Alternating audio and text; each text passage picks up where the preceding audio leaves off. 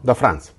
Allora, da poco ho terminato l'ultimo libro divulgativo sulla meccanica quantistica, che è la fisica dei perplessi di Jim Al-Khalili, mi sono accorto di quanto siano comuni, in questa particolare blanca, branca, alcune affermazioni, in qualche modo trasversali ai vari autori. Una su tutte di queste osservazioni eh, è un, praticamente onnipresente, il fatto che le leggi della meccanica quantistica sollevino un sacco di dubbi e incredulità tra gli stessi ricercatori e quanto esse vengano alla fine applicate spesso senza che sia possibile, persino per loro, che voglio dire sono addetti ai lavori, comprenderne la natura intrinseca. Però funzionano. Ora, io credo che tutte queste lamentele, tra virgolette, queste difficoltà sparirebbero nell'istante in cui si smettesse di cercare di misurare la realtà e si cercasse invece di realizzarla.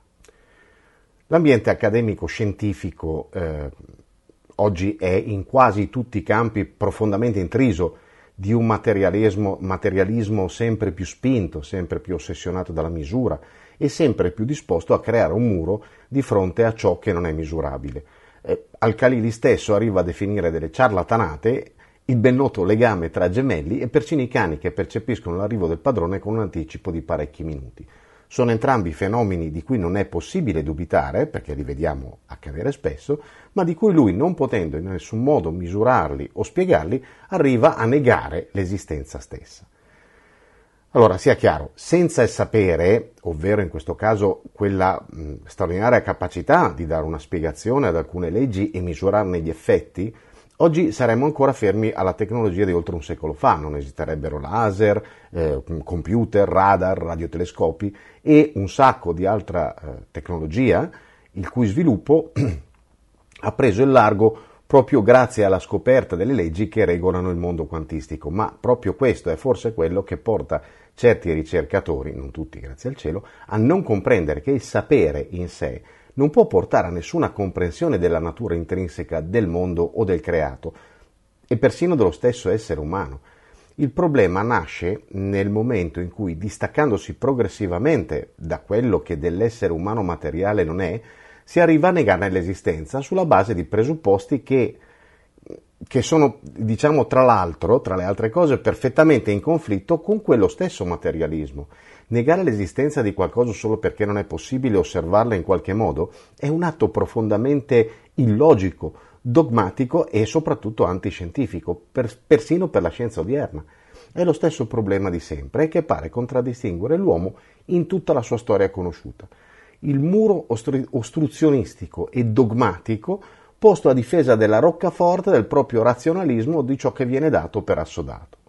È qualcosa di, di incredibile che si ripete spesso. Infatti, cioè, pensiamo a Galileo che dovette abiurare le proprie osservazioni di fronte a una Chiesa cattolica, per l'amor di Dio, che più oscura non si può, ma dalla parte della scienza ci vollero decenni di lotte, per esempio, per arrivare ad ammettere che le leggi di Newton non erano così universali come si riteneva.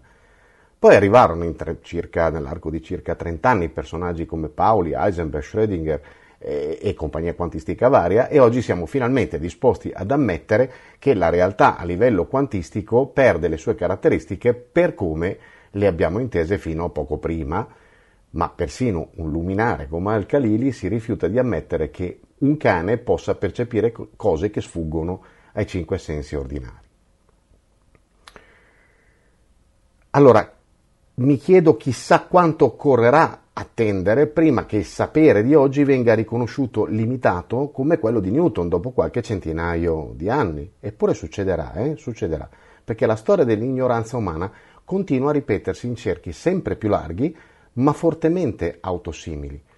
E diciamo che, per tornare a quanto detto prima, uno dei problemi più grossi sta proprio nel fatto che l'uomo è oggi, ad oggi, come oggi, del tutto lontano dal concetto di conoscenza. Tant'è che spesso i due termini sapere e conoscenza vengono ritenuti sinonimi, però non lo sono, ma neanche per il cavolo.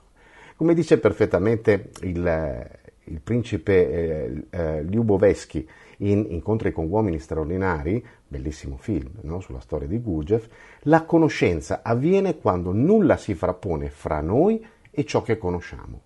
Ora, in questa frase eh, viene espresso in modo estremamente sintetico un concetto straordinario che descrive però perfettamente l'unico vero strumento che l'uomo possiede per comprendere la realtà, cioè la conoscenza. Ok? Ovvero, in altre parole, anche la consapevolezza.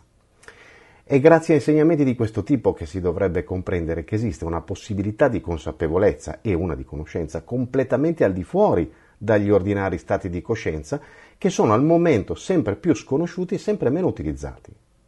Nella fisica quantistica, per esempio, non possiamo conoscere con precisione e nello stesso momento la quantità di moto, vedi velocità, e la posizione di una particella, in quanto il processo stesso di misurazione interviene a modificare la, la caratteristica opposta, no? quindi conosciamo una, l'altra ci diventa ignoto quasi, eccetera, eccetera. Ma nella vera consapevolezza tutto ciò è perfettamente chiaro e noto, perché nell'istante in cui arriviamo al livello di coscienza sufficiente, le leggi che regolano questo universo divengono perfettamente chiare.